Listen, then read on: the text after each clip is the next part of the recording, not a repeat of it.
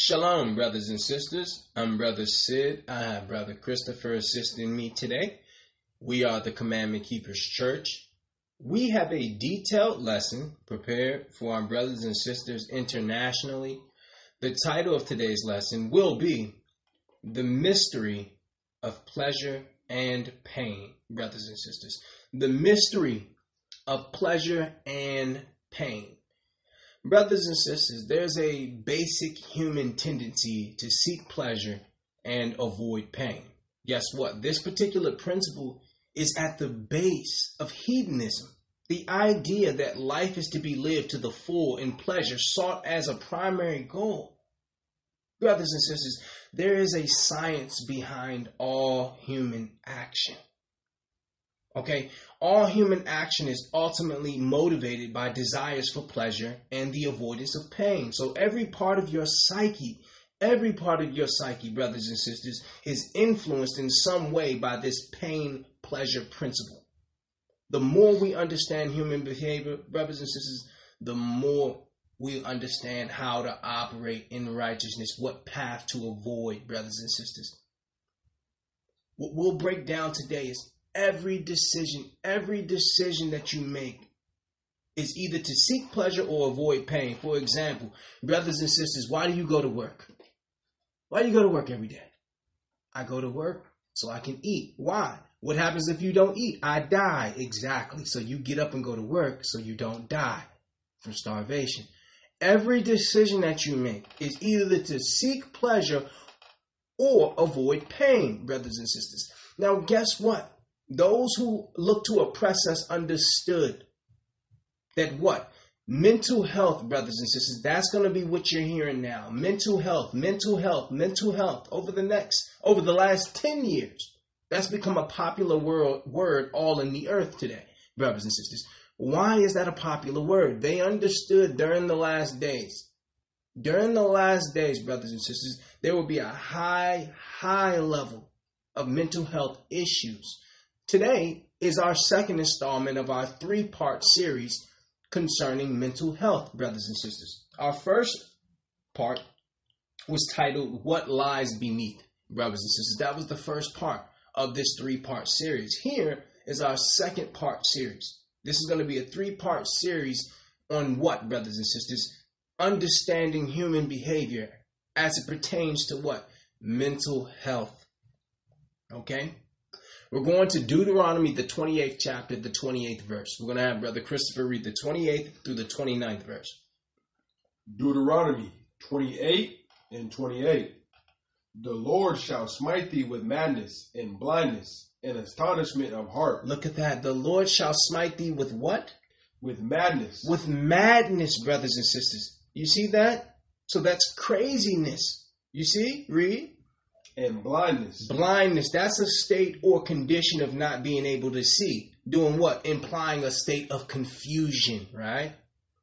And astonishment of heart. See that? So it's astonishment of heart. That's the confusion. Read that one more time, brother.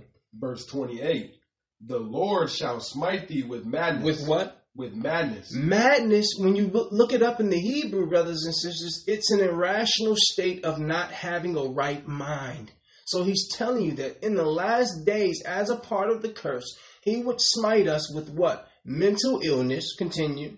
And blindness. Blindness. That's the state or condition of not being able to see, which leads to what? And astonishment of heart. Confusion, brothers and sisters. Continue. Verse 29. And thou shalt grope at noonday, as the blind gropeth in darkness. Read that again, brother. And thou shalt grope at noonday. Thou shalt grope at noonday. As the blind gropeth in darkness. Groping, brothers and sisters, is a powerful picture of the Israelites reaching about uncertainly. You see that? Feeling their way, blindly searching. See that? Read that one more time, brother, please. Deuteronomy 28 and 29. And thou shalt grope at noonday, as the blind gropeth in darkness and thou shalt not prosper in thy ways. Look at this. We shall not prosper in our ways. And thou shalt be only oppressed and spoiled evermore. Thou shalt only be oppressed and robbed evermore. Evermore. See that? So when it says spoiled, that actually says robbed in the Hebrew, which means to take away something by force or by stealth. So he's telling you that somebody would not only oppress us, but they would rob us constantly, brothers and sisters. And what? They would attack our mental health. See that? The Lord shall smite thee with madness. Why is it saying the Lord shall smite thee with madness? Why? Because he's allowing the white man to do this. Why? Because of our disobedience, brothers and sisters. Our continued flagrant negligence concerning his law. See? Let's talk about this today now, brothers and sisters, because this is something that is at an all time high. It's a word that you're hearing all in the earth now mental illness. Okay, let's deal with that from a biblical perspective. Let's go to 2 Peter 3 and 18, brother. Let's go to the New Testament, brothers and sisters. 2 Peter chapter 3, verse, verse 18. 2 Peter 3 and 18. But grow in grace and in the knowledge of our Lord and Savior Christ. To him be glory both now and forever. Amen. Brothers and sisters, according to the apostle, we're reading a mandate for growth in the knowledge concerning the Messiah. Peter urges his readers to grow in two areas brothers and sisters, the grace of Christ and their knowledge of Him. Let's read that one more time. Why? Because Peter describes Christ as both our Lord and our Savior. Let's take a look. Verse 18 But grow in grace and in the knowledge of our Lord and Savior Christ. To Him be glory, both now and forever. Amen. See that? So, according to the author, the Saviorhood and the Lordship of Christ are inseparable, brothers and sisters. Did you notice that? The scripture teaches us that he is both Lord and Savior, or he's neither. So this is progression now, brothers and sisters, all right? So why? The first thing we need to know is mental illness starts with what? This right here. An inability to see Christ clearly, brothers and sisters. People who see Christ clearly don't have mental illness. Okay? And we're going to talk about that today. Let's go to 1 Timothy 4 and 16, brothers and sisters. 1 Timothy, the fourth chapter, the 16th verse. 1 Timothy 4 and 16. Take heed unto thyself and unto the doctrine, continue in them, for in doing this thou shalt both save thyself and them that hear thee. Read that again, brother, please. Verse 16 Take heed unto thyself and unto the doctrine, continue in them. For in doing this thou shalt both save thyself and them that hear thee. Look at this, brothers and sisters. This is a letter that Paul is writing to Timothy. Now, according to the text, being doctrinally correct is excellent, but it's inadequate. You see that, brothers and sisters? Read that one more time, brother. First Timothy 4 and 16. Take heed unto thyself and unto the doctrine. Take heed unto thyself and unto thy doctrine. Continue in them. See that? So Paul told Timothy to take heed to his own life first before his teaching, brothers and sisters, if he wanted to save himself and others. So this is it. See? So the author teaches that doctrinal analysis is of the secondary importance. It is not primary, it's ancillary. He said, Do what? Read that again, brother, please. Verse 16 Take heed unto thyself and unto the doctrine. So this is key. The way we live is more important than the doctrine we follow. Okay, brothers and sisters? Because there's going to be people who get in without the right doctrine. Okay? Why? Because they were under grace and they live the right way, even though they may have not had all the correct points on doctrine. Because why? He said, Do all things that the Pharisees tell you. He said that. So that means that the Pharisees had the correct doctrine. But then he said, You know, how shall they escape damnation? How shall they escape hell? So here, in one hand, he says they have the right doctrine, but it'll be hard for them to escape the damnation of hell. Which means what? You can have the right doctrine and still not escape the damnation of hell. And Paul was breaking this down to to Timothy. Let's read that again, brother, please. First Timothy 4 and 16. Take heed unto thyself and unto the doctrine. Continue in them. For in doing this thou shalt both save thyself. Now, this is why we went there. For in doing this, thou shalt both save thyself. So there's something you must do to deliver thyself. See? Christians never say this.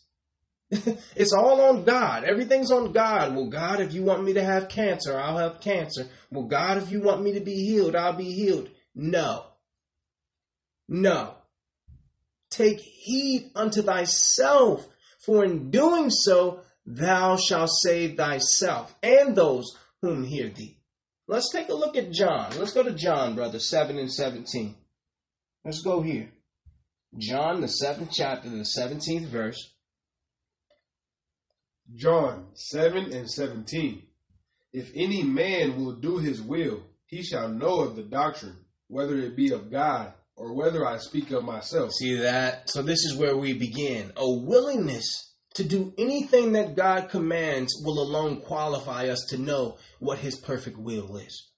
Okay? Whether or not a person is willing to obey God is what affects their ability to learn. Read that again, brother, please. If any man will do his will, he shall know of the doctrine. See that? So only if a man is willing to do God's will, he will know God's will. See? If uh, if any man do what, brother? If any man will do his will, he shall know of the doctrine. According to the text, which one comes first, doing or knowing? Let's read that again, brother. John 7 and 17. If any man will do his will, he shall know of the doctrine, whether it be of God or whether I speak of myself. See? So some want to know God's will first before deciding whether to obey it or not. But the Most High God does not reveal his will to such people, brothers and sisters. Okay? A willing submission to the Most High is the foundation for understanding. Okay? According to Christ, you learn by doing. See that? So that's the first thing you must know when battling mental health. Okay? That you cannot bring logic into the Bible. The Bible is not logical. Okay, it's spiritual. It's divine. Okay? So you have to take logic out of this because if logically you doing, you know, what you want to do should lead, you should have a happy life, right? According to the Bible, those who follow his law are happy. so it's it's it's the Bible is complete opposite of what the world sees. The world sees I party, I get to do what I want, sleep with, whoever I want, you know, you know, eat whatever I want, you know, smoke and do drugs whenever I want. Okay, well, you should be happy then, right, brother? You should be right. You should be happy, right, sister? No, I've never met a depressed person who actually followed God's laws. I've never seen that. Because why? Depression comes as a form of disobedience. It comes as a, excuse me, it comes as a result or consequence of disobedience. Just like we saw Deuteronomy 28 and 28, where the Most High said our mental health would be under attack. Okay?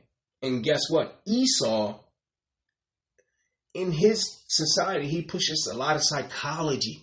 Okay, a lot of social engineering. That's why you got to watch your children in these schools, brothers and sisters. Okay, this is why you need to watch your children in these schools. Because why? They know how fragile children are. And they're attempting to target the mind, brothers and sisters. They are attempting to target the mind. Let's go to John 1 and 4, brother. Same same book, just a different chapter. John 1 and 4. In him was life, and the life was the light of men. And the light shineth in darkness, and the darkness comprehended it not. Read that one more time, brother. In him was life, and the life was the light of men. Look at that, brothers and sisters. It is the life that is the light, not the doctrine. You see that? okay? So you can be in darkness with all the right doctrine. And we have to put that out there because there's people who are Israelites who have mental illness, who know they're Israelites. So this isn't for people who, you know, just Christians. There's people who are Israelites, know they're Israelites, and are dealing with mental illness, mental attacks from the specters and chittims, as the Bible tell you.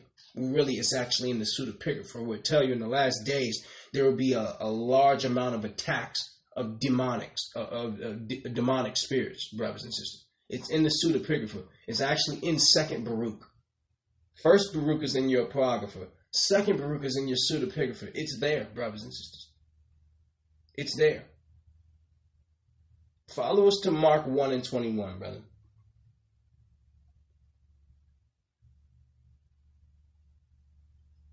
The mystery between pleasure and pain. We're going to have Brother Christopher read verse 21 through 27. Mark 1 and 21. And they went into Capernaum, and straightway on the Sabbath day he entered into the synagogue and taught. And they were astonished of his doctrine, for he taught them as one that had authority, and not as the scribes. He taught them as one who had authority and not as a scribe. So, what does this tell you? It tells you that scribes are teachers. See that? Because it says he taught them as one having authority, not as the scribes. Obviously, that implies that these scribes are teachers. So, brothers and sisters, in order for you to actually understand the caste system in Israel during this time, the top the top theologians were the scribes. And then you had the Pharisees, okay? So it always says scribes and Pharisees, scribes and Pharisees. Rarely does it ever say Pharisees and scribes. Let's read that again, brother. Mark 1 and 21. And they went into Capernaum, and straightway on the Sabbath day he entered into the synagogue. So he entered into the synagogue on the Sabbath. See, this is why we teach on the Sabbath. This is why we follow the Sabbath. And taught, and they were astonished at his doctrine, for he taught them as one that had authority, and not as the scribes. Continue, brother. And there was in their synagogue a man with an unclean spirit, and he cried out, saying, Let us alone. What have we to do with thee, thou Christ of Nazareth? Art thou come to destroy us? I know thee who thou art, the Holy One of God. And Christ rebuked him, saying, Hold thy peace, and come out of him. And when the unclean spirit had torn him, and cried with a loud voice, he came out of him. And they were all amazed, insomuch that they questioned among themselves, saying, What thing is this? What new doctrine of this? For with authority commanded he even the unclean spirits, and they do obey him. Brothers and sisters, the demon in that man had been peaceful and quiet during all the many years that the Pharisees had preached in that synagogue. Okay?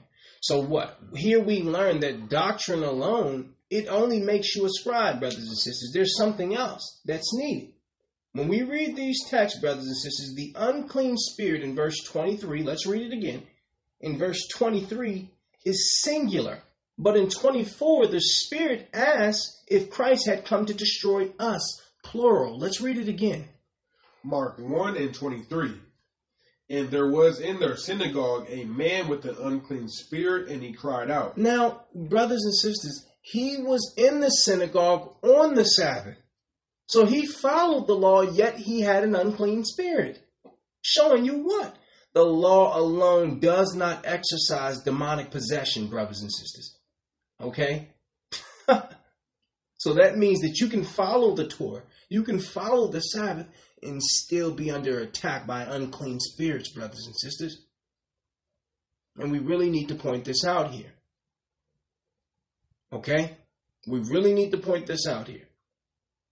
Let's go to Ecclesiasticus, brother, in the Apocrypha. 19 and 19.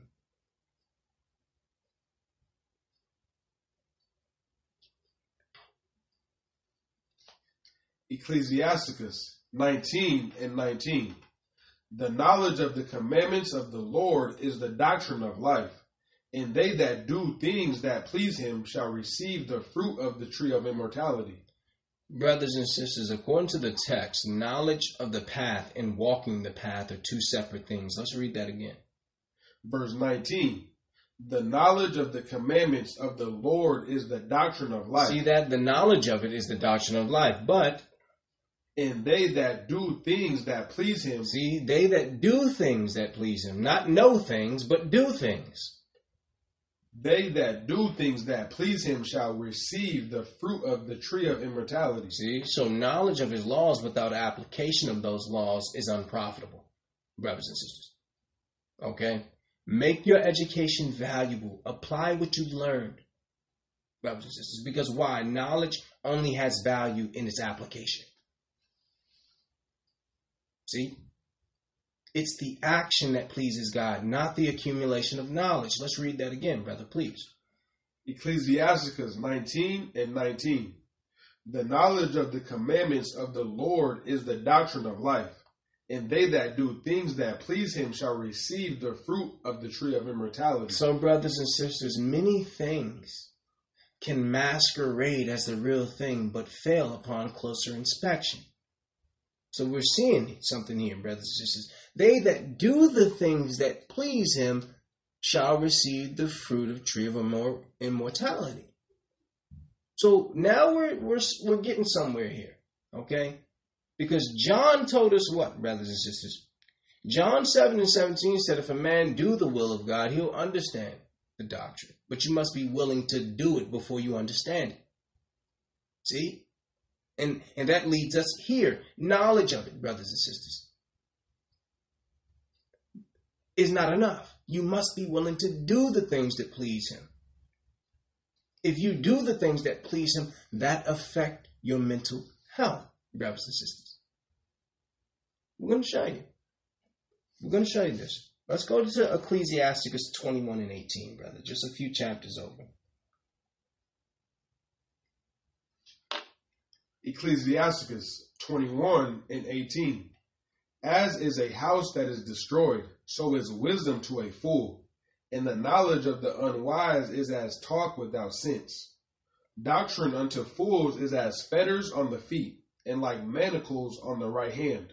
Mm. Brothers and sisters, the first thing we learn is wisdom to a fool is destructive. Read that from the top, brother, please. Verse 18 as is a house that is destroyed, so is wisdom to a fool. So is the Holy Spirit to a fool. And the knowledge of the unwise is as talk without sense. Doctrine unto fools is as fetters on the feet, mm. and like manacles on the right hand. Look at that, brothers and sisters. Read 19 again. Verse 19. Doctrine unto fools is as fetters on the feet. Is as chains on the feet and like manacles on the right hand. The doctrine devoid of the lifestyle leads to destruction. You see that, brothers and sisters? This is what he's showing you here. See? So you can have the doctrine, you can have the Bible. Without the proper lifestyle, it's going to lead to demonic attack, brothers and sisters. Even more so. Even more so. The Bible tell you if you come to the truth and you walk away, you become worse than you were before. The Bible tell you when the unclean spirit come out of a man, he comes back again. And if he find that spirit, that house, that vessel, that home, swept and garnished, empty, he come back with seven more of his homies. See this? This is where mental illness comes from, brothers and sisters. It's spiritual. See, they don't want you to see that there's a spiritual component to this thing, brothers and sisters. Let's go to John 5 and 39, brother.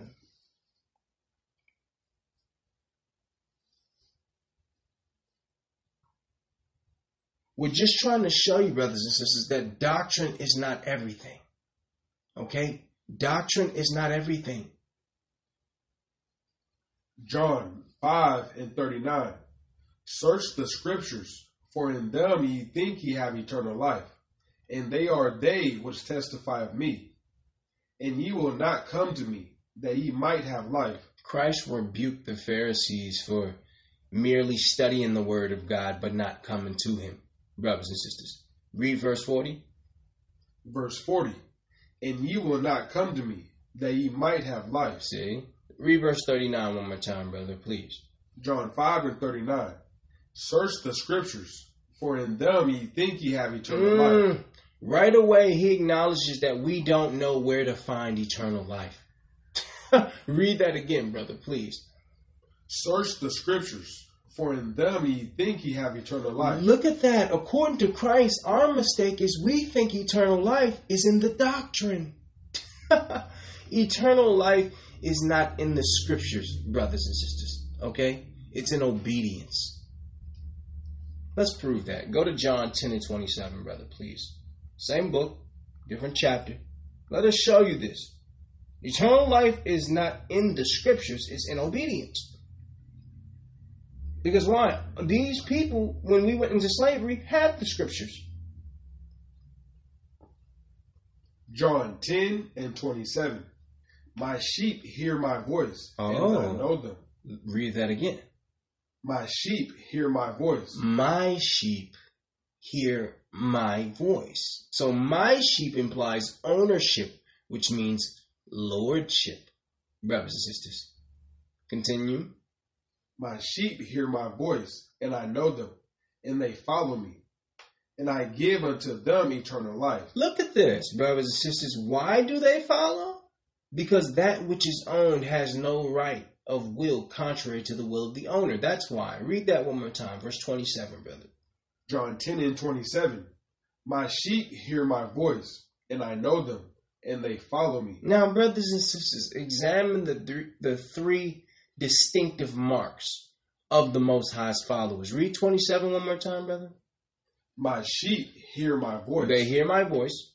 and I know them, I know them, and they follow me. and they follow me. So, according to the author, how we respond to the voice of the Messiah determines who we are. Continue, brother, please. Verse 28.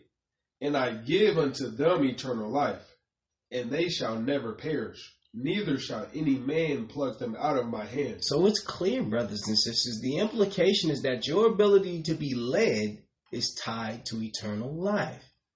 Because he said, and they follow me, and because they follow me, I give them eternal life. See that? See? So it's about following, it's about hearing him, brothers and sisters. It's about how you respond to his voice. According to the author, how you respond to his voice determines who you are. Because if you're if you're his sheep, according to the text, you respond to his voice with obedience. So that means what? We have to learn to be able to distinguish the voice of the Most High. See that? Because not being able to distinguish the voice of your Creator leads to mental illness, brothers and sisters. We're going to prove that. Let's go to John 3 and 36, brother. The mystery of pleasure and pain, brothers and sisters. We're going to talk about it today. Every decision that we make is to either seek pleasure or avoid pain. And because of that, you become an easy target for the enemy. John 3 and 36. He that believeth on the Son hath everlasting life, and he that believeth not the Son shall not see life, but the wrath of God abideth on him. Brothers and sisters, the true complexities of John's gospel can only be revealed in the Greek language, okay? This word, read that one more time, brother, please.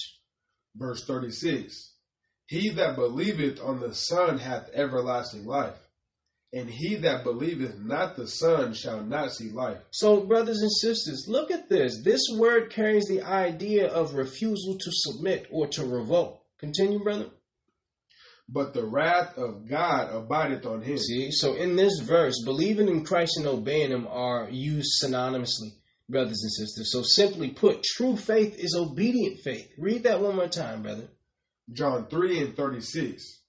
He that believeth on the Son hath everlasting life, and he that believeth not the Son shall not see life, but the wrath of God abideth on him. See, so according to the author, true belief requires obedience, brothers and sisters. Examine the connection between salvation and obedience. See? God's definition of believing involves obeying, brothers and sisters, okay? so let's be clear on that. Obedience is necessary to receive eternal life. He that believeth on the Son, believeth is shown in obedience. So when we examine the text closely and carefully, God's wrath rests on those who refuse to capitulate. He that believeth on the Son have everlasting life. So he who obey the Son have everlasting life. How can you obey someone you haven't been trained to hear? See? So we have to first start with the foundation, brothers and sisters, because why Isaiah 26 says, Perfect peace had he whose mind is stayed on the Most High. That's Isaiah 26. So clearly, a man or woman struggling with mental illness, it's his thoughts are in the wrong place. His mind, his affections, her affections are set in the wrong space, brothers and sisters. So we have to attack this illness on a thought level. Let's go to Hebrews, brother, 5 and 8. Let us see. Let us see. Because why? We learn how to overcome mental illness through the Messiah himself. Let's go to, let's go to Hebrews 5 and 8, brother. Hebrews 5, verse 8. Though he were a son, yet learned he obedience by the things which he suffered. And being made perfect, he became the author of eternal salvation unto all them that obey him. Look at that, brothers and sisters. According to the text, the ability to obey has to be learned. It doesn't come naturally. Read that one more time, verse 8, brother. Hebrews 5 and 8. Though he were a son, yet learned he obedience by the things which he suffered. Yet, yet what, brother? Yet learned he obedience by the things which he suffered. The obedience Christ learned was through suffering, not believing, brothers and sisters. Okay? So having to submit to something that opposes our own will is the only way to learn obedience. See, some of us stopped eating pork. You didn't learn obedience through that because you didn't suffer through that. You didn't really feel that strongly about pork. so it wasn't hard for you to put down. You didn't really feel strongly about Christmas. So it was easy to put down. But what about those things you feel strongly about? Because see, that's where you learn obedience. It's when you feel strongly, passionately about something, yet the answer is no. And you have to capitulate. You have to acquiesce. There is where you learn obedience. When it hurts to obey. When I have to lay down my own ambition See, it's only when we have to renounce our own will that obedience is learned. If I tell my son to eat a bowl of ice cream every day, you know, for breakfast, he's not learning obedience because why? He doesn't have a problem eating ice cream for breakfast every day. See that? So you have to learn obedience. Let's read that again, brother, please. Hebrews 5 and 8. Though he were a son, yet learned he obedience by the things which he suffered. Now, this is the most important part. And being made perfect. Being made perfect, not created perfect, being made perfect. That means he became perfect. And being made perfect, he became. See that? He became the author of eternal salvation. So that means he wasn't always, he had to become, he became, he became the author of eternal salvation by what, brothers and sisters? Read that, brother. Hebrews 5 and 8. Though he were a son, yet learned he obedience by the things which he suffered. And being made perfect, he became the author of eternal salvation unto all them that obey him. Unto who, brother? All them that obey him. He's the he's the author of salvation unto who, brother? unto all them that obey him. He is the author and source of eternal salvation only to those who obey him. You see that? So it's quite clear that there are conditions laid down for those who wish to avail themselves of this salvation, brothers and sisters. See? He only is the author in eternal salvation unto those whom obey him. How can you obey somebody you can't hear? My sheep hear my voice, they follow me, and I give them eternal life. See that? So your your ear must be trained to distinguish the voice of your shepherd. Let's go to John 8 and 12, brother. Because why? We have to first start with the foundation. Christ said, I am the way, the truth, and the life. And no man cometh to the Father but by me. So we have to first start there with Christ, who was a black man. Let's put that out there. Let's go to John 8 and 12, brother. John 8 and 12. What's that saying? Then spake Christ again unto them, saying, I am the light of the world. He that followeth me shall not walk in darkness, but shall have the light of, excuse me, but shall have the light of life. Look at that. So Christ explicitly claims that he is the single solitary source of light. Read that one more time, please, brother. Verse 12. Then spake Christ again unto them, saying, I am the light of the world. He that followeth me shall not walk in darkness. He that what? He that followeth me shall not walk in darkness. Darkness is a metaphor for ignorance. He that followeth me what? He that followeth me shall not walk in darkness. So that means you can admire Christ. You can read about him and still walk in darkness. But he that what, brother? He that followeth me shall not walk in darkness. See, he who follows me. So Christ gave an exhortation under the idea that he is the light of the world, brothers and sisters. Okay? See? The one who follows Christ has the light to guide him. Read that again, brother, please. John 8 and 12. Then spake Christ again unto them. So look at this. Saying, I am the light of I, the world. I am the light. Imagine a lantern on a dark road. He that followeth me shall not walk in darkness, Anyone behind the lantern will have light. but shall have the light of life. See? So the one who follows Christ will now have the light to guide him. And guess what? We must continue to obey in order to excuse me, in order to generate the light that we can.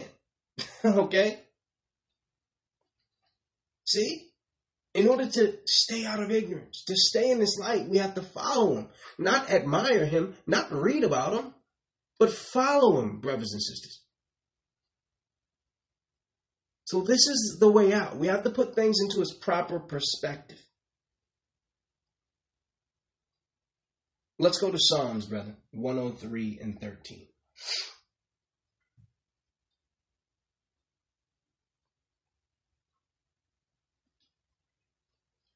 I'm going to have brother Christopher read the 13th verse and the 14th verse. Psalms 103 and 13. Like as a father pitieth his children, so the Lord pitieth them that fear him. For he knoweth our frame, he remembereth that we are dust. Now, brothers and sisters, according to the Psalms, the Most High is cognizant of our natural disposition. Can you read 14 again, brother? Verse 14. For he knoweth our frame, he remembereth that we are dust. He knoweth our frame. When you pull that word frame up in the Hebrew, it actually says framework, mental framework. So he knows our mental makeup, our mental framework. So the test, excuse me, the text highlights the Most High's recognition of man's biological inclinations. He said, Listen, I have pity on you because I know your mental capacity. He remembers that we are what? He remembereth that we are dust. Brothers and sisters, remember the Most High cursed the ground. He didn't curse Adam, he cursed the ground. Where did Adam come from? The dust. So today we'll learn the two principles that form every decision in your life. God knows your framework. He knows your mental framework, and we're going to go into it today because it's revealed in the Bible. You must understand your mental framework. Let's go to Ecclesiasticus, brother, 11 and 25. The title of today's lesson The Mystery of P- Pleasure and Pain. Brothers and sisters, there are principles in this earth. One of those principles are the principle of pleasure and pain, which means that every decision man and woman make in their life is to either number one, seek pleasure, or number two, to avoid pain. And most times, people are more adamant about avoiding pain than seeking pleasure. We're going to prove this. Let's go to Ecclesiasticus 11 and 25, brothers and sisters. Ecclesiasticus 11 and 25. In the day of prosperity, there is forgetfulness of affliction. And in the day of affliction, there is no more remembrance of prosperity. You see that? Read that again, brother, please. Because according to the text, the only thing that will make a man forget pleasure is the experience of pain. Read that again, brother. Verse 25. In the day of prosperity, there is a forgetfulness of affliction. See that? When you're having prosperity, you forget about affliction. But and in the day of affliction, there is no more remembrance of prosperity. See that? So in this passage, the author teaches us that pain is easily forgotten. You see, in the day of prosperity, there's a forgetfulness of affliction. Jump to verse 27, brother.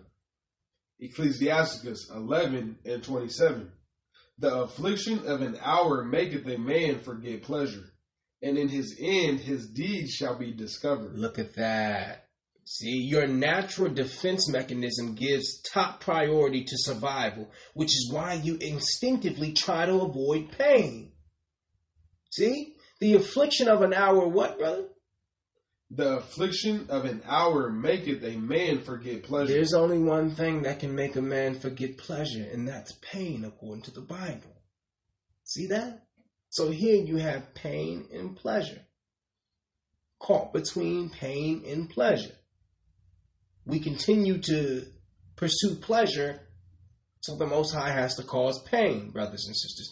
We need to understand what goes into our decision making. Every decision that you make there's three questions that you ask yourself. And number one is, what does this mean? What does this mean? Will this hurt? Will this be painful? What shall I do? Those are the three questions you ask yourself before you make a decision. Is this going to hurt? Is this going to benefit me? Is there going to be some pleasure involved in this? And that makes you predictable, brothers and sisters, for an enemy that's looking to destroy you. See? And that's why we had to find Christ, because why? Our confidence comes from Christ. That's where our confidence comes from. Our strength comes from Christ. That's where your strength is supposed to come from. That's where your confidence is supposed to come from. Your confidence doesn't come from within yourself. Your confidence comes from your identity in Christ. So we have to first make sure we see Christ clearly. And now we can go into the pain, the pleasure. Let's read 25 and then jump to 27 again, brother. Ecclesiasticus 11 and 25. In the day of prosperity, there is a forgetfulness of affliction. And in the day of affliction, there is no more remembrance of prosperity. Jump to verse 27, brother verse 27. The affliction of an hour maketh a man forget pleasure. The pain of an hour maketh a man forget pleasure. And in his end, his deeds shall be discovered. See that? The mystery between pleasure and pain, pain and pleasure. Brothers and sisters, let's go to Ecclesiastes. We're going from Ecclesiasticus to Ecclesiastes in the Old Testament. Ecclesiastes 7 and 3 7 and 4, brothers and sisters. Follow us there, please. Brothers and sisters, we're at Ecclesiastes, the seventh chapter, the third and fourth verse. Can you follow us there? Ecclesiastes 7 and 3. Sorrow is better than laughter, for by the sadness of the countenance the heart is made better. The heart of the wise is in the house of mourning, but the heart of fools is in the house of mirth. Look at this, brothers and sisters. I need you to read verse 3 because this goes against conventional wisdom. And that's why we've been telling you that you cannot bring your logic to the Bible because the Bible is not a logical book, it's a spiritually divine book. Okay, so if you try to bring your logic into a book like this, you will not be able to ascertain this. Ecclesiastes 7 and 3. Sorrow is better than laughter. Why? For by the sadness of the countenance the heart is made better. See, so sorrow leads to reflective thinking. It leads to self examination, brothers and sisters, right? So we tend to look more seriously to God in times of need. In laughter, we rarely consider self improvement. Rarely. Read that one more time, brother. Verse 3 Sorrow is better than laughter. Why? For by the sadness of the countenance, the heart is made better. See, so laughter frequently leaves an individual essentially unchanged. So it's telling you sorrow is good. It's good if you know how to use this. Okay? So you can't make decisions based on avoiding sorrow. See? Because that's how you get manipulated. Satan understands that you're going to make decisions to avoid pain every time or what you perceive as pain. And because of that, you're going to walk right into a snare.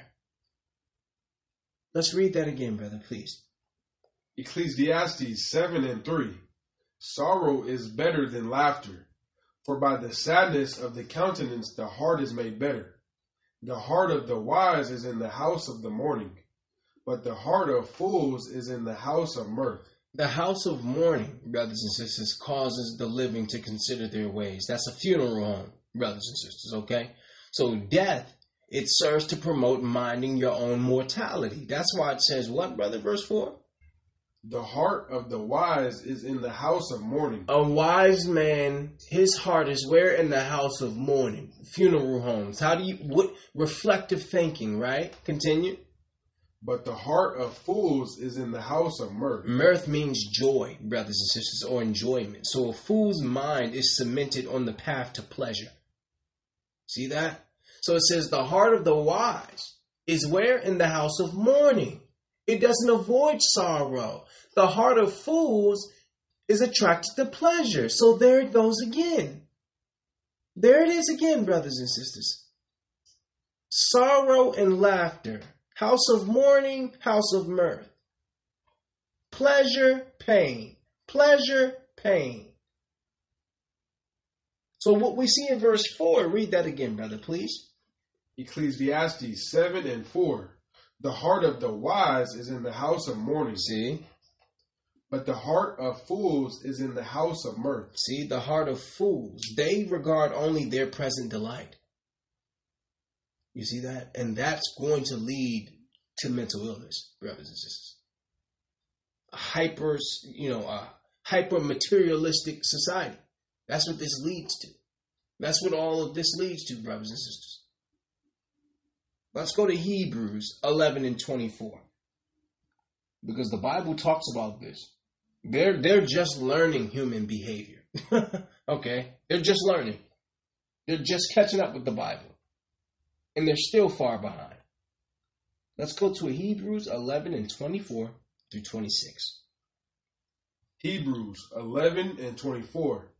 By faith, Moses, when he was come to years, refused to be called the son of Pharaoh's daughter, choosing rather to suffer affliction with the people of God, than to enjoy the pleasures of sin for a season esteeming the reproach of Christ greater riches than the treasures in Egypt. Mm, now, brothers and sisters, I really need you to examine this carefully, okay? Examine when Moses' service began. Read that again from the top, brother, please. Hebrews 11 and 24. By faith, Moses, when he was come to years, refused to be called the son of Pharaoh's daughter. Doing what? Choosing rather to suffer affliction with the people of God. Choosing what? Rather to suffer affliction with the people of God than to enjoy the pleasures of sin for a season. Service can only begin once we're strong enough to choose pain rather than pleasure. You see that, brothers and sisters? He chose pain over pleasure. See? So maturity is learning to endure the pain of deferred gratification, brothers and sisters. See? In the absence of pain, there can be no growth. So here it was a leader. The leader must not run away from pain. He must not run away from sorrow. Okay?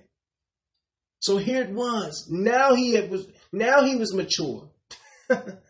Choosing rather to, to suffer pain with the people of God than to enjoy the pleasures of sin. Now see, if you are trying to duck and dodge sorrow and pain, you would have never delivered our people. And see, this is what Satan understands. As long as you're trying to avoid pain and sorrow and seek pleasure, and all of your decisions are made off that methodology, you're easily manipulated. You're easily controlled. Very easy.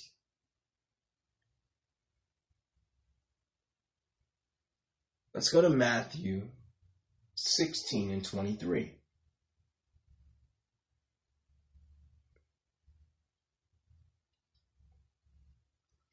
Matthew 16 and 23. But he turned and said unto Peter, Get thee behind me, Satan, thou art an offense unto me, for thou savorest not the things that be of God, but those that be of men. Now, brothers and sisters, I want you to see something here, because when we set our mind on our own interests, we become a stumbling block to the kingdom of God. This is what this is what Christ was telling Peter. He had his mind on his own interests, and because of that, Christ had to say had to tell him that Satan was working through him. See, so we're showing you that what? When your mind come on your own interest, now you become a stumbling block. Now Peter had become a stumbling block to Christ. Why? Because his mind is set on his own interest. Let's read that again, brother. Matthew 16 and 23. But he turned and said unto Peter, Get thee behind me, Satan. See that? Now Moses, was his mind set on his own interest? No, it said he chose rather to suffer affliction than to suffer, uh, excuse me, than to experience the pleasures of sin for a season. See? So once again, he didn't mind his own interest, brothers and sisters. See? So the way of this world is to mind your own interest. And when you do that, you open yourself up for Satan. This was Peter the apostle. Let us prove that. Let us prove that, brothers and sisters. That when you mind your own interests, you get in the way of God, and that's going to lead to mental health issues. Let's go to Philippians 2 and 19, brother.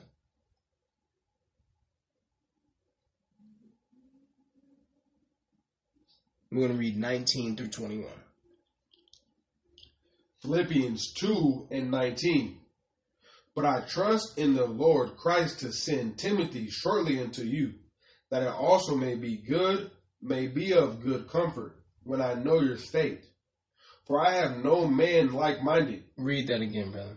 For I have no man like minded who will naturally care for your state. For all seek their own. For what? All seek their own. For what? All seek their own not the things which are Christ. Most of his co workers were still self seeking, and therefore he could not send them to Philippi, brothers and sisters. Paul's co workers had all their doctrines perfectly right, no doubt. Yet they sought their own. So look at this, okay? Look at how dangerous this is. Read that again, brother. Verse 19 But I trust in the Lord Christ to send Timothy shortly unto you, that it also may be of good comfort when I know your state. For I have no man like minded who will naturally care for your state. For all seek their own, not the things which are in Christ. See, so according to the text, it's not the finer points of doctrine that made them men of God, but rather they were not self seekers. See? See that, brothers and sisters? It was that they didn't seek their own is which made them men of God, not that they had all the proper doctrines. Because you can not have all the proper doctrines and be a person who doesn't seek his own. See that, brothers and sisters? So we have to put things into its proper perspective. Yes, we know the importance of doctrine, especially when it comes to the theology of the Bible, when it comes to teaching the Bible. Okay? But as for an individual just walking this path individually, okay, even without having all the proper doctrine, brothers and sisters, if you're a person who can lay down your selfish ambition, brothers and sisters, you're one step far, you're, you're one step closer to following the Messiah. Let us show you. Let's go to Matthew 23. Matthew 23 and 25.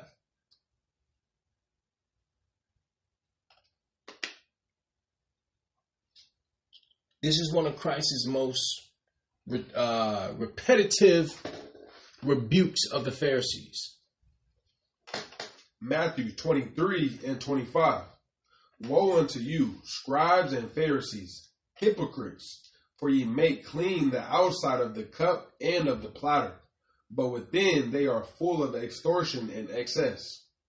Thou blind Pharisee, cleanse first that which is within the cup and platter, that the outside of them may be clean also. And you see that? So he's telling you what? You have to take care of the inside before you take care of the outside. So what happens? What happens? We see the side effects. We see the symptoms. We start to try to treat the symptoms instead of the source of the sickness. He's telling you, uh-uh, you can't do that. You have to deal with the inside in order to deal with the outside, okay? You're trying to deal with the outside.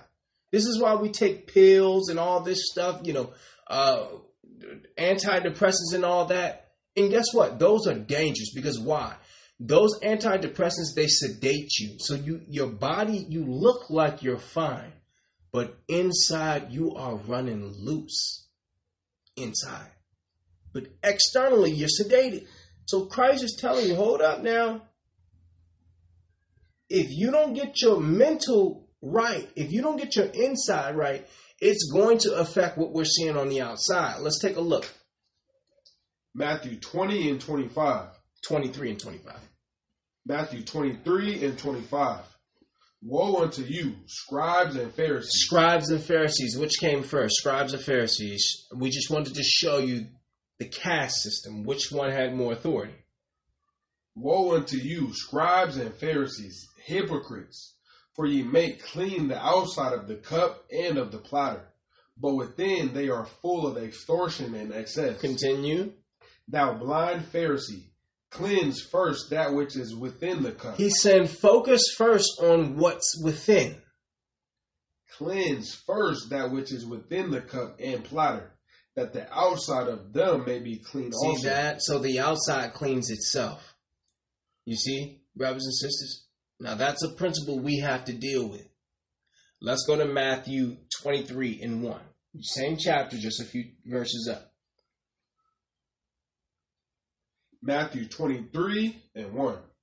Then spake Christ to the multitude and to his disciples, saying, The scribes and the Pharisees sit in Moses' seat. All therefore whatsoever they bid you observe, that observe and do, but do not ye after their works. Look for at they that. say and do not. Look at that. According to Christ, the Pharisees had good doctrine and a clean external life. You see that? Because why? He said you clean the outside of the cup. So the outside was clean. and the doctrine was good. Because he said, All therefore whatsoever they bid you observe. Do you think he would ever say, Do everything the Mormons tell you? Do you think he would ever say, Do everything the Muslims tell you? Do you ever think he would say, Do everything that the Baptists tell you? Absolutely not. But here he tells you, Do all things the Pharisees bid you to do. Observe that. So that means the doctrine was right. The doctrine was clean. See, and that's the danger. That's the danger.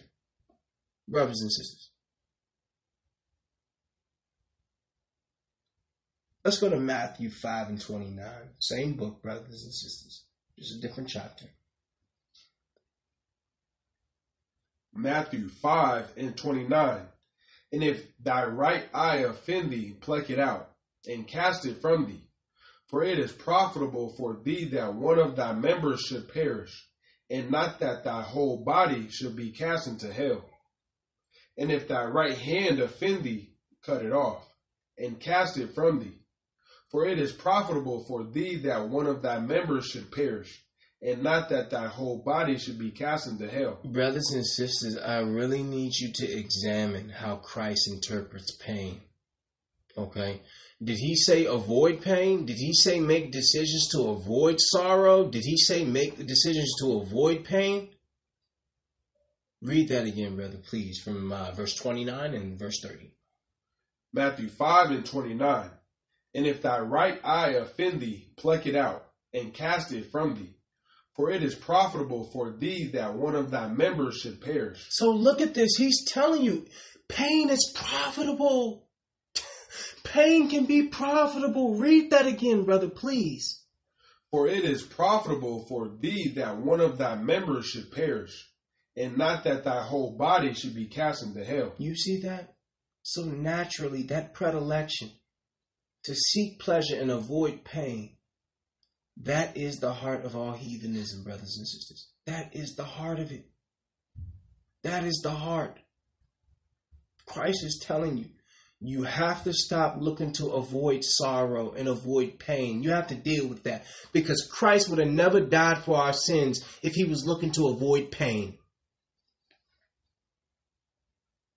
There's no way out of this without going through pain. How do we know? Jeremiah 30. What did he say? Childbirth. It's like going through childbirth. A mother can tell you, a woman can tell you, once once that ba- once he's there, there ain't no going back. okay, once you at nine months, there's only one way out of this, and that's through pain, baby girl. And that's what he said. That's what he was seeing in Jeremiah 30. You cannot be a man who avoids pain. You cannot be a woman who avoids pain. Why? Because circumcision hurts, brothers and sisters. You see that? Circumcision hurts. And if you're a person looking to avoid pain at every step of the way, you'll refuse to circumcise yourself. Not just physically, but spiritually. Let's go to Proverbs 20 and 30. Why? Because Christ is telling us that pain is profitable. Let's see. Let's see, is that true according to the rest of the Bible? Proverbs 20 and 30. Proverbs 20 and 30. The blueness of a wound cleanseth away evil, so do stripes the inward parts of the belly. Read that again, brother, please. The blueness of a wound cleanseth away evil. Look at that. The most effective way to purge evil is through pain. It says the blueness of a wound. Brothers and sisters, when you get struck in the same spot over and over, it turns blue. Right? Read that again, brother. Proverbs 20 and 30. The blueness of a wound cleanseth away evil. See that? So pain and suffering is meant to drive us away from sin. It's God's way to get our attention. So yes, pain is good. Why? The blueness of a wound can cleanse away the evil that you're doing. So do stripes the inward parts of the belly. What's that? That's the spirit, brothers and sisters. the inward parts of the belly is your spirit. That's your innermost being. You see that? The blueness of a wound cleanseth away evil. Brothers and sisters, why don't you touch the stove while it's hot? Because it's painful. Pain is a great deterrent, brothers and sisters. See that? So if you continue to try to avoid pain, you can never be in God's path. Let's go to Psalms 119, brother. Psalms 119 and 71. Psalms 119 and 71. It is good for me that I have been afflicted, that I might learn thy statutes. You see that? According to the psalmist, pain can be a good thing. Brothers and sisters, read that again, please. It is good for me that I have been afflicted, Why? that I might learn thy statutes. Why was it good that I was afflicted? I might learn thy statutes. So the idea is that pain helps us to learn obedience to God's word. Remember, he learned obedience by the things in which he suffered. Here it is again. It is good for me that I have been afflicted or suffering, that I might learn thy statutes. See? So without the pain, you can't learn. See? If touching a hot stove didn't burn, you could touch it every day. See? So we have to put things into its proper perspective here in the last days. Because why? It's going to be an attack on your mental on your mind, brothers and sisters. The mind is the battlefield of the last days. Let's go to Ecclesiasticus, brother. 19 and 5.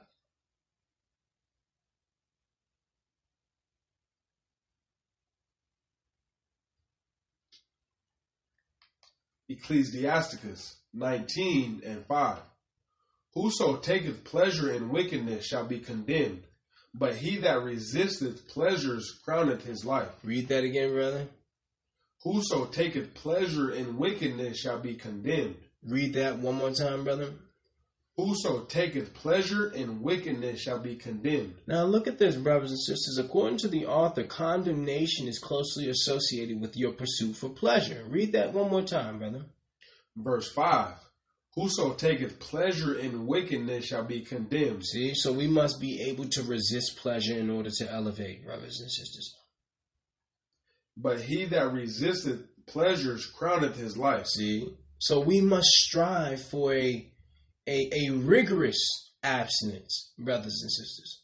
We must display truculent defiance to our cravings. See, he said you have to learn to resist pleasure in order to crown your life, in order to become king, in order to be able to become citizen to the kingdom of God. You must be able to resist pleasure. Because why?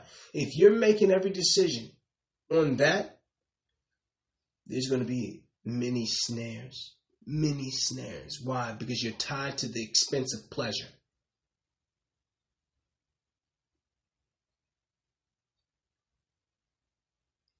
Let's go to Ecclesiastes, brother. Not Ecclesiasticus. We're leaving Ecclesiasticus. We're going to Ecclesiastes 6 and 7.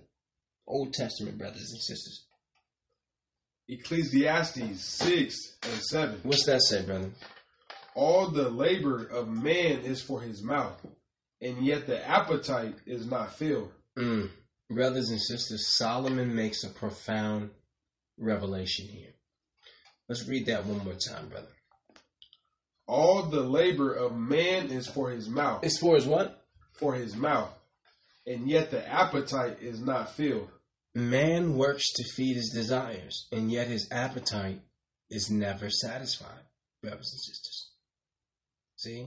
So all labor put forth to gain ultimate satisfaction is a wasted effort because you're never satisfied. There's always more that you want.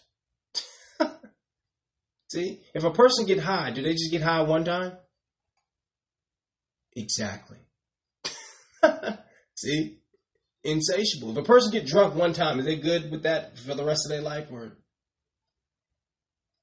See? If a person watch porn of uh, you know, pornographic images, moving pictures. Do they just do that one time and get pleasure out of it, or and that's it? No, the appetite is not filled. So he points out how man is incapable of finding joy by his own effort. See, all the labor of man is for his appetite. It's for him to consume. All the labor, all the labor, all the labor. See that? All the labor is to do what? Seek pleasure and avoid pain. Jeremiah 17 and 9 says that's a deceitfully wicked heart. That is the core, that is the source of all heathenism, brothers and sisters. Let's go to Proverbs 16 and 26, brothers and sisters. Proverbs, the 16th chapter, the 26th verse. Proverbs 16 and 26. What's that say, brother? He that laboreth, laboreth for himself, for his mouth craveth it of him. Mm, men work hard by selfish necessity for themselves. See? so man only labors for satisfaction of his appetite or gratification of, of his desires. See that? Read that again, brother. This is a natural man. Verse 26 He that laboreth, laboreth for himself, for his mouth craveth it of him. Look at that. For what, brother? For his mouth craveth it of him. It's telling you that he will only labor for what his mouth craves. So if you don't hunger for God, you will not labor for God. You see that, brothers and sisters? he reveals that people will work hard for what they're interested in. See? He that laboreth, laboreth for himself, for his mouth crave it of him. See, because of what his mouth crave, he must labor. you see that, brothers and sisters? See, there are certain principles in the Bible that help you understand human behavior, brothers and sisters. Okay? Let's go to Ecclesiastes, brother. Two and one. Same book. Actually, not the same book. Same half of the book. Old Testament. We're still in the Tanakh, brothers and sisters. We're at Ecclesiastes 2 and 1 through 10. Ecclesiastes 2 and 1.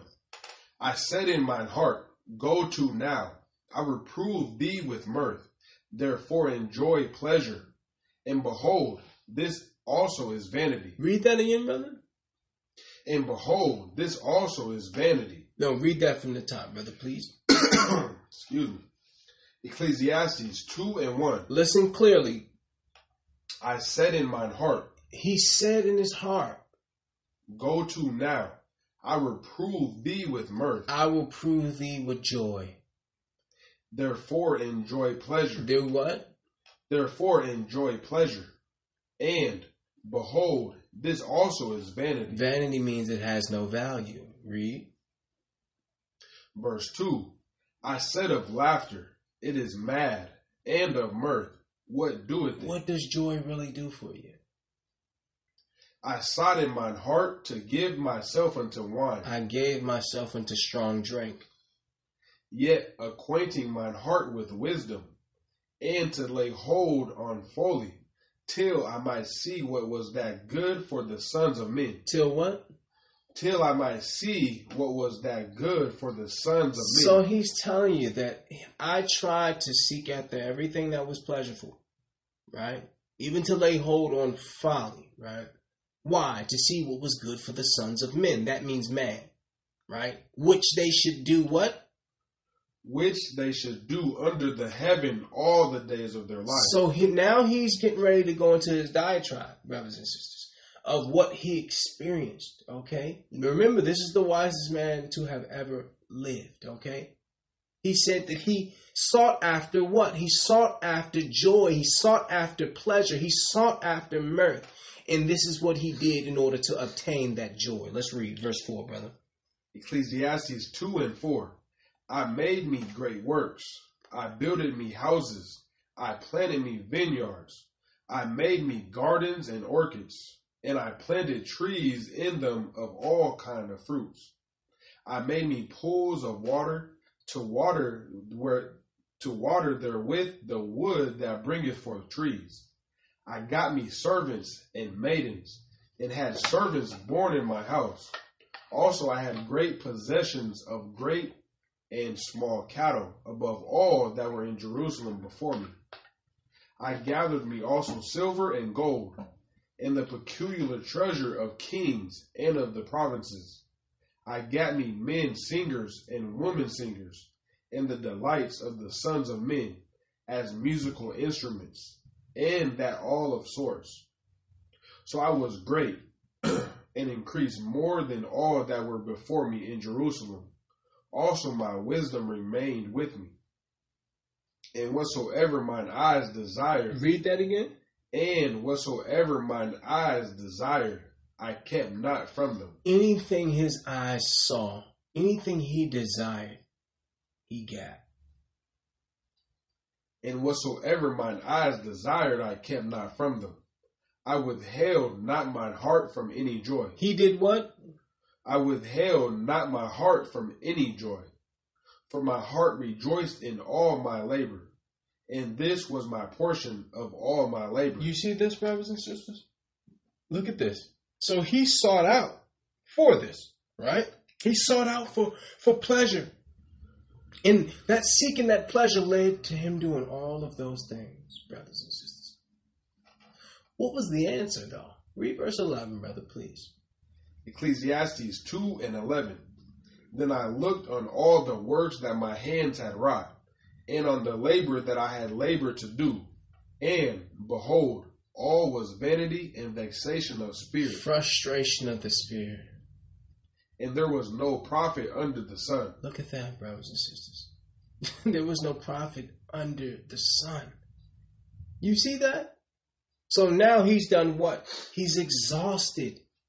Why? Because he's done all these things searching for pleasure that's escaped. See? And because of that, because of joy being an escape artist, being so elusive, being so evasive, Ecclesiasticus tells us what? Let's go to Ecclesiasticus 18. Not Ecclesiastes, but Ecclesiasticus in the Apocrypha, also known as Sirach. Ecclesiasticus 18 and 32. Ecclesiasticus 18 and 32. Take not pleasure in much good cheer, neither be tied to the expense thereof. See that? Take not much pleasure in good cheer and don't be tied to the expense of pleasure. Why? Because if you are tied to the expense of pleasure, what happens? Take not pleasure in much good cheer, neither be tied to the expense thereof. Why? Be not made a beggar by banqueting upon borrowing, when thou hast nothing in thy purse. For thou shalt lie in wait for thine own life, and be talked on. Look at that. He's telling you when you do that, if you tie yourself to the expense of pleasure, you will become a beggar banqueting upon borrowing. That means you eat based on you borrowing. And then it tells you when you have nothing in your purse, for thou shalt lie and wait for thy own life and be talked on. That means what? When you do that, when you borrow, now you owe time of servitude. And people are going to talk about you behind your back. See, so the Bible is being realistic here. Okay? Do not be tied to pleasure because it's going to lead to poverty. See, and they knew this. That's why all the music that we listen to is about pleasure. See? That's all hip hop and R&B is about. It's all about pleasure. See? The music has changed. Okay? The music has changed, brothers and sisters. Um, I heard a song the other day, and I'm like? I'm whipping it, I'm, I'm whipping it, I'm rolling it. I'm, I'm like, what, what, what is this? What is this garbage? I got the white in the in the in the in the Molly and the. I'm like, is is this what my is this what kids are listening to? Is this what our people are listening to? See, it's all about sex. It's all about pleasure. They understood what came from it. They understood what came from pushing that type of, you know, peddling that type of garbage amongst our people. Being tied to pleasure. Nobody seek more pleasure than us. At least that's how it's portrayed in the media. See? They understood being tied to the expense thereof would have us make decisions that we may never recuperate from.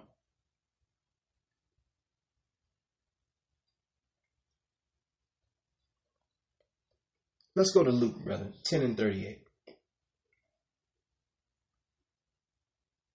Luke, the 10th chapter, the 38th verse. Brothers and sisters, we're going to have Brother Christopher read all the way down to the 42nd verse. Luke 10 and 38. Now it came to pass, as they went, that he entered into a certain village, and a certain woman named Martha received him into her house. And she had a sister called Mary, which also sat at Christ's feet and heard his word. She did what?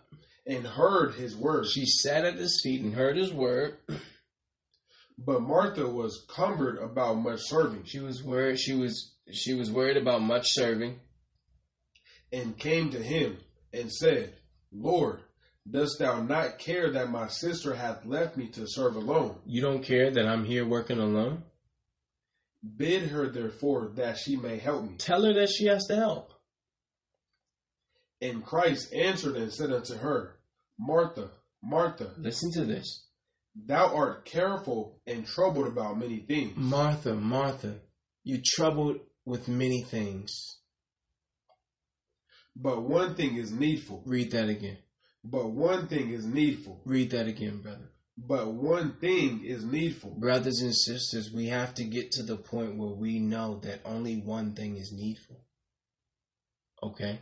Because why? You see the distress that she was under? You see the mental anguish she was under? Why? why? Because she was out of order. She was not in line. See? So now she's angry that her sister has not joined her in her busyness that's that should not be, brothers and sisters. See? So he said, Your sister has chosen the thing that's right, which is to listen to me. Listen to me. See? So you can do all these works and all that in the Bible and all that, but if you don't listen, see, and this is what we need our people to understand. You're worried with many things. But only one thing is needful. See? So we have to be able to brush aside all the ancillary things, okay, and focus on the primary. Because when you start focusing on all these ancillary problems that you have, brothers and sisters, it's going to affect you mentally. How do we know? Because this is what Martha was doing. Let's read it again.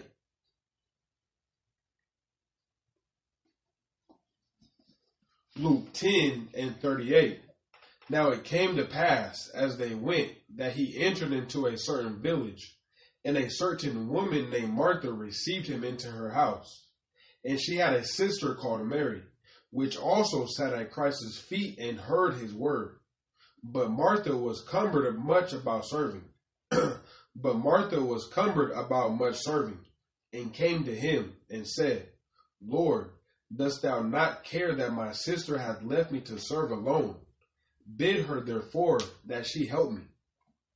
And Christ answered and said unto her, Martha, Martha, thou art careful and troubled about many things. You're worried about many things, Martha.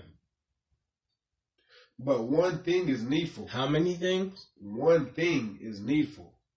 And Mary has chosen that good part which shall not be taken away from her. Now that's this is vital. This is something we need to be able to understand. We need to be able to distinguish what is primary and what is ancillary, brothers and sisters, okay?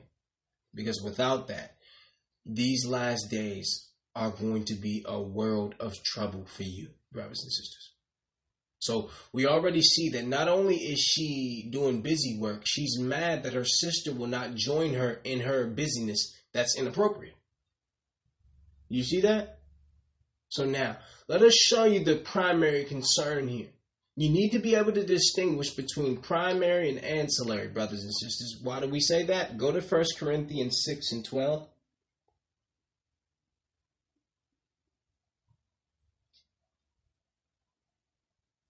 First Corinthians 6 and 12. All things are lawful unto me, but all things are not expedient. All things are lawful for me, but I will not be brought under the power of any. Mm, brothers and sisters, there are many lawful things on earth that you can do, but they're not all profitable for spiritual development. And that's what the Apostle Paul is breaking down here. If you do not learn to be selective, you're going to miss out on God's plan for your life. Let's read that again, brother. 1 Corinthians 6 and 12. All things are lawful unto I, me, I can do all things. but all things are not expedient. Everything's not profitable, though. All things are lawful for me, Even though I can do it, but I will not be brought under the power of any. doesn't mean I'm going to exercise that right. So in order to affect to be a you know, in order to be an effective servant of the most high God, brothers and sisters, you will have to learn to discern between the profitable and the lawful. Okay? The secret of a godly life lies in the choices we make, brothers and sisters. So don't get encumbered with anything that would impede your progress. See, all things are lawful unto me, but all things aren't profitable. Was Mary doing something wrong by serving Christ? No, but it wasn't profitable what she was doing. It wasn't against the law, but it wasn't profitable. So that's what that's where Satan tries to come in. He tries to get you taken off on things that are lawful but unprofitable. He told Christ to what? Turn this stones into bread. Now, is that against the law to turn stones into bread? No. But it wasn't profitable in that moment for him to do. So we have to be able to distinguish between the lawful and the profitable, brothers and sisters. Because if you can't do that, that's going to affect your mental health, brothers and sisters. And the methodology in, methodology in which you use to make decisions. Brothers and sisters, follow us to Ecclesiasticus, the 37th chapter, the 27th and the 28th verse. Ecclesiasticus 37 and 27. My son, prove thy soul in thy life, and see what is evil for it, and give not that unto it. For all things are not profitable for all men, neither hath every soul pleasure in everything. Read that again, brother, please. Verse 27. My son, prove thy soul in thy life, Prove thy soul in thy life. So, according to the author, life is a journey in which is to be used to discover yourself, brothers and sisters.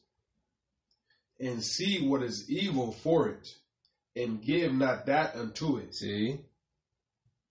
For all things are profitable, for all things are not profitable for all men. Neither hath every soul pleasure in everything. See? So, in this particular text, we learn that the soul is the seat from which pleasure derives from. See? It said, For all things are not profitable for all men, neither have every soul pleasure in everything. That means the soul is where pleasure is felt. See? So here we learn the motive behind the mandated, the, the conversion of the soul, right? That we read of in Psalms. The soul of the man must be made to yield, brothers and sisters. Read 28, brother, please. Ecclesiasticus 37 and 28. For all things are not profitable for all men. For all things are not profitable for all men. You see that? So we have to be clear on that, brothers and sisters. You need to be able to distinguish, especially men. You need to be able to distinguish between what's lawful and what's profitable because everything that's lawful is not profitable, brothers and sisters. And Satan knows this. The enemy understands this. Okay? Let's go to Matthew 11, brothers and sisters. Let's go to Matthew 11 and 28. We'll have Brother Christopher read the 28th through the 30th verse. Matthew 11 and 28.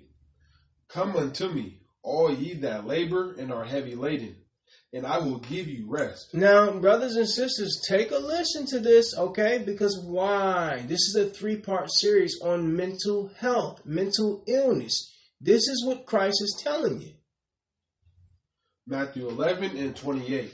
Come unto me, all ye that labor and are heavy laden, Come unto me, all that are labor and heavy laden. and I will give you rest. And what? I will give you rest. Continue. Take my yoke upon you. Do what? Take my yoke upon you. Do what, brother? Take my yoke upon you, and learn of me. For I am meek and lowly in heart, and ye shall find rest unto your souls. See, so according to the text, you must take the yoke first before you can learn, brothers and sisters. You see that? Now, look at this. He said, learn humility from Christ. Read that again, brother. Verse 28. Verse 28 Come unto me, all ye that labor and are heavy laden, and I will give you rest. Take my yoke upon you, and learn of me. For I am meek. See, I am meek. He said, learn humility from him. See, not from anyone else. Because why? Would would a person consider when Christ whipped those people out of the temple, would they consider that meek and humble? Probably not. That's why he said, You must learn what meekness and humility is from me. Not to be a doormat. That's not humility. That's weakness. There's a difference. Continue, brother. For I am meek and lowly in heart, and ye shall find rest unto your souls. For my yoke is easy and my burden is light. See, so the suggestion was that we learn humility from Christ rather than any other alternative sources, brothers and sisters. Okay, and what did the last part say?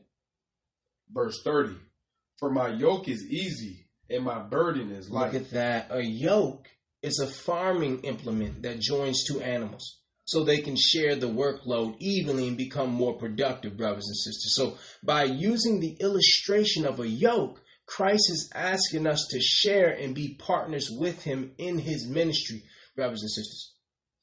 Okay? Notice that there are three commands, each calling for a choice to respond to surrender to Christ. Come, take, learn. Read that again, brother. Matthew 11 and 28. Come unto me, all ye that labor and are heavy laden, and I will give you rest. Come, Take my yoke upon you take, and learn of me. learn, brothers and sisters. So it is a strange paradox that a man already weary and overloaded should endure yet another heavy burden. You see that? Come unto me, all ye that are labor, labor and are heavy laden. And then he tells you, Take my yoke upon you, learn of me.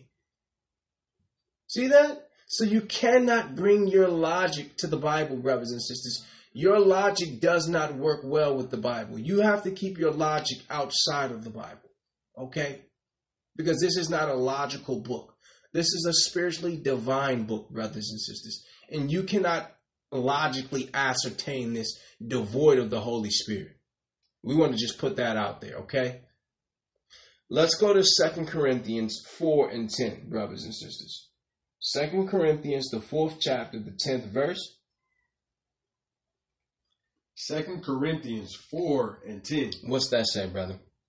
Always bearing about in the body the dying of the Lord Christ, that the life also of Christ might be made manifest in our body. It was the consistent denial of his own will that made Christ a spiritual man, okay? This is what is being said. It is the constant denial of our self will that will make us spiritual, also, brothers and sisters. Read that again, please. Verse 10 Always bearing about in the body the dying of the Lord The Christ, dying of the Lord Christ. What is that? Dying to his own will, brothers and sisters. that the life also of Christ might be made manifest in our body. That what? That the life also of Christ might be made manifest in our body. See that? So the Apostle Paul refers to denying the desires of self, brothers and sisters. Read that one more time. 2 Corinthians 4 and 10. Always bearing about in the body the dying of the Lord Christ, that the life also of Christ might be made So, manifest in our bodies. see that? So he's telling you, you have to die, brothers and sisters. You have to die, okay? In order to what? Have life. See? So you have to die first. Read that again, brother. Verse 10. Always bearing about in the body the dying of the Lord Christ, that the life also of Christ might be made manifest in our body. See that? So, brothers and sisters, faith alone is not enough to prove the legitimacy of submission. It's clear here that salvation cannot be legitimized without the appropriate works. See? For we which live are always delivered unto the death for Christ's sake, that the life of Christ may be manifest in our mortal flesh, brothers and sisters. So if mere belief in the Most High could save the soul, then Satan is a believer. You see that? Salvation cannot be legitimized without the appropriate works, brothers and sisters. Let's go to First Peter.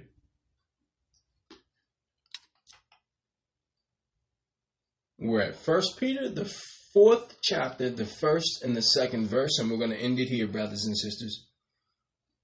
First Peter 4 and 1. For as much then as Christ hath suffered for us in the flesh, arm yourselves likewise with the same mind. Now look at this. Peter writes that believers should arm themselves with the same attitude towards suffering that Christ carried. Now that is not natural, brothers and sisters, which means what? Read that again, please, brother. For as much then as Christ hath suffered for us in the flesh, arm yourselves likewise with the same mind. With the what? With the same mind. With the what, brother? With the same mind. For he that hath suffered in the flesh hath ceased from sin. For he that what? Hath suffered in the flesh hath ceased from sin. See, so the suffering stems from his denial, brothers and sisters. See, so the context of this passage shows that suffering in the flesh is denial of one's own will. Continue, brother, please.